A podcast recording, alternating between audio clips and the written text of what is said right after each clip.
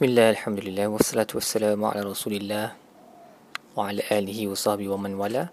InsyaAllah dalam episod kali ini kita akan membincangkan tadabur bagi muka surat 93 uh, suratun nisa ayat 92 sehingga ayat 94. Baik, bagi ayat wa ma kana lil mu'minin an yaqtula mu'minan illa khata'a, Imam Sa'adi berkata dalam ayat ni terdapat satu um, perkabaran tentang betapa uh, dahsyatnya keharaman membunuh seorang mukmin yang lain dan ia menafikan iman dengan kenafian yang tertinggi.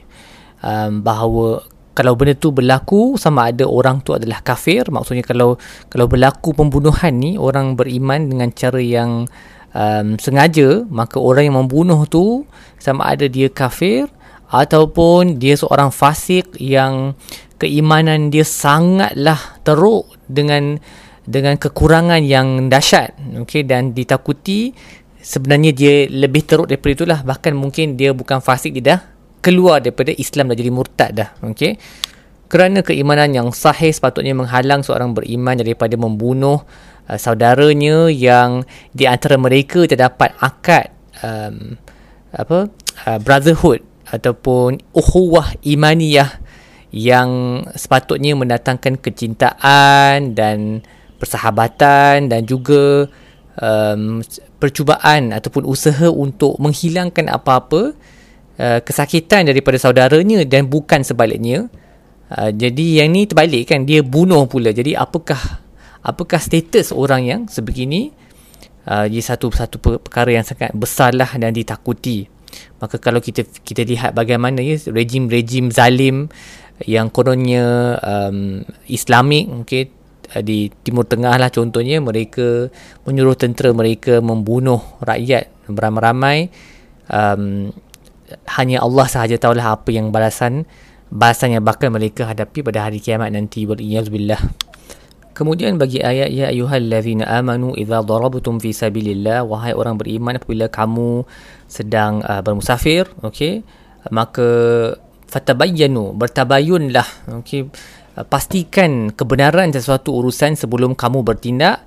Wala taqul liman alqa ilaikumus salam lasta mu'minan. Jangan jangan kata kepada seseorang yang memberi kamu salam bahawa dia adalah tidak tidak beriman. Okey jadi kalau kita buka kitab-kitab tafsir uh, dia ada banyak cerita lah tentang ayat ni. Um, mungkin sebab nuzul tu bukan uh, khusus untuk mana-mana cerita tetapi untuk keseluruhan cerita-cerita tersebut di mana ada uh, para sahabat yang telah keluar um, di, pada waktu jihad ataupun ketika bermusafir mereka terjumpa dengan seseorang yang punya uh, kambing dan unta lalu dibunuh orang tersebut uh, kerana walaupun orang tersebut bagi salam walaupun dia kata assalamualaikum tetapi dibunuh orang tersebut alasannya dia kata orang ni sebenarnya bukan Islam.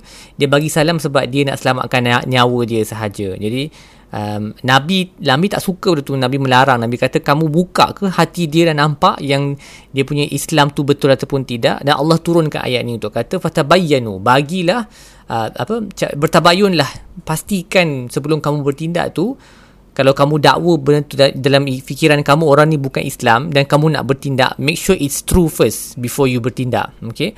Dan Imam Al-Qurtubi uh, berkata tentang ayat ni wa fi hadza min al-fiqh babun azimun.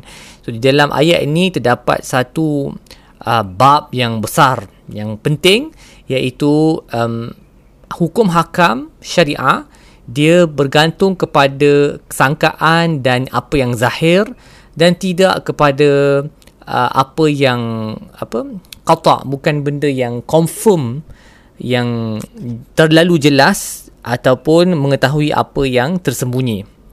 Maksudnya dalam kebanyakan hal dalam syariah kita um, tak perlu pun investigate benda tu. Bila benda tu datang secara zahir bahawa orang tu adalah muslim kita tak perlu pergi investigate tak perlu pergi periksa betul ke dia punya Islam. Kata Malaysia contohnya kan kita pergi ke rumah kawan kita yang bukan Islam yang selalu hidup dengan orang Islam dan dia tahu apa maksud uh, halal dan bukan halal tu. Lepas tu kita pergi rumah ni dia dah kata okay, ayam ni aku beli daripada ayam mas. Okay, dan kita tahu ayam mas tu memang dah halal.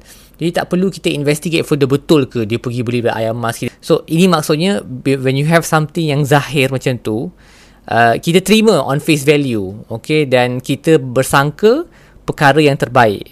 Tak tak perlu tak perlu betul-betul dapatkan kepastian uh, melainkan dalam hal yang macam ni. So dalam hal ni sebab dia nak bertindak untuk melakukan sesuatu yang sangat besar akibatnya iaitu membunuh seseorang tu kalau orang kafir tu boleh dibunuh kan uh, di medan peperangan ataupun dalam suasana peperangan yang tu memanglah kena investigate dulu okey? Um, tapi kalau dia dah bagi salam sama ada kita terima salam tu dan kita assume yang dia adalah Islam kita anggap yang dia memang adalah Islam um, da, tapi kalau kita betul-betul nak bertindak jangan bertindak atas sangkaan yang dia bukan Islam. Sebab sangkaan awal tu adalah dia kena sangkaan awal tu adalah dia Islam. Kalau kita nak bersangka yang dia bukan Islam itu yang perlu kepada pembuktian. Itu yang kita kena investigate sebelum kita bertindak. Jadi ini satu uh, kaedah yang besar lah dalam agama kita. We, we, we deal with the situation according to what is apparent okay? And we assume the best of it okay? Tak perlu um, uh, melebih berlebih-lebih dalam uh, investigate um, dan apa mencari-cari perkara yang rahsia sebab yang rahsia apa yang dalam hati itu semua terletak di tangan Allah Subhanahu Wa Taala. Kalau seorang muslim tu berkata bahawa uh, dia adalah muslim, kita terimalah dia muslim. Uh, kalau kita nampak dia solat, kita kita terimalah dia muslim. Dia bagi salam kita terima dia muslim. Khususnya pada zaman tersebut di mana tahiyah Islam tu assalamualaikum tu memang diberi oleh orang Islam sahaja, maka kita terima perkara tu on face value. Tak perlu uh, assume otherwise tak perlu anggap yang sebaliknya. Uh, kalau nak anggap sebaliknya itu yang perlu kepada uh, tabayun. Kemudian um, bagi frasa kadzalika kuntu min qablu famanallahu alaikum fatabayyanu. Begitulah kamu sebelum ni wahai orang beriman um, dalam keadaan kekufuran tetapi Allah telah memberikan kamu Islam.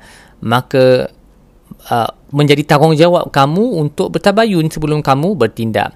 Jadi Ibnu Ashur berkata, ayat ini memberi satu pengajaran yang besar lah, iaitu seseorang manusia apabila dia um, dia menangkap ataupun dia ingin bertindak ke atas seseorang, uh, dia patutlah berfikir tentang keadaan dia dulu.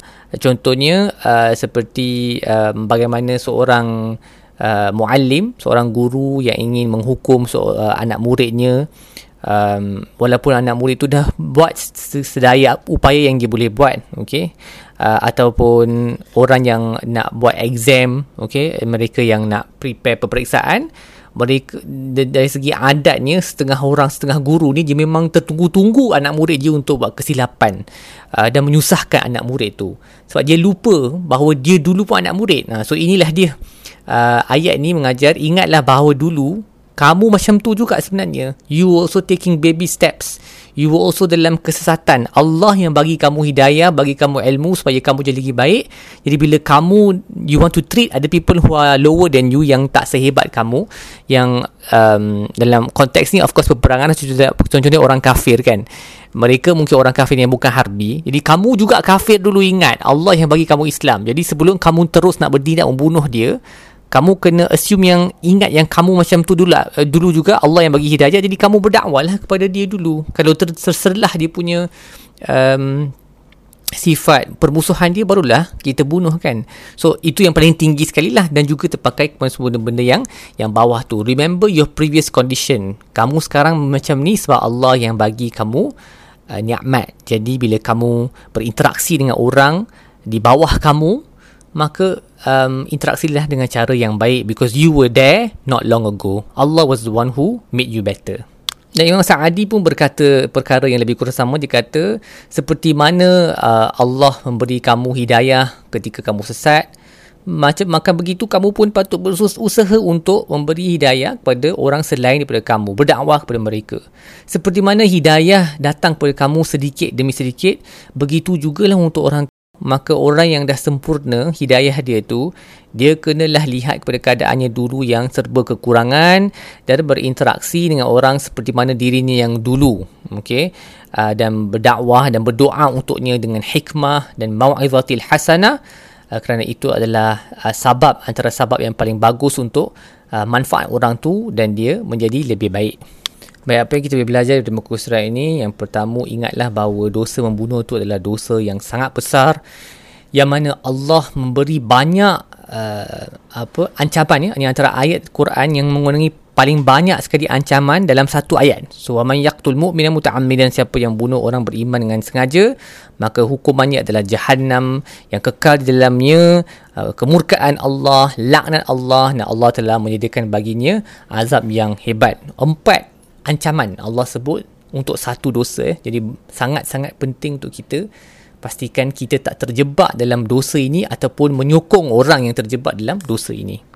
Seterusnya seorang muslim um, yang memang kuat agamanya dia patut lihat kepada mereka yang lalai ataupun mereka yang berdosa dengan mata uh, rahmat dan nasihat dan berusaha untuk hidayah mereka kerana ingatlah pada zaman dulu mereka dulu berada mereka pun berada dalam keadaan seperti itu tapi Allah telah menyelamatkan mereka. Dan juga akhirnya ingatlah bahawa mendapatkan kepastian dalam satu-satu urusan itu adalah manhaj yang disukai oleh Allah.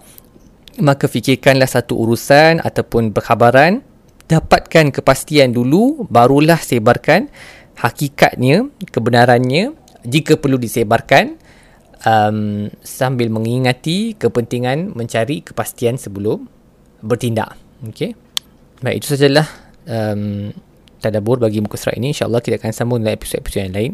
Ala sayyidina muhammad wa ala alihi alamin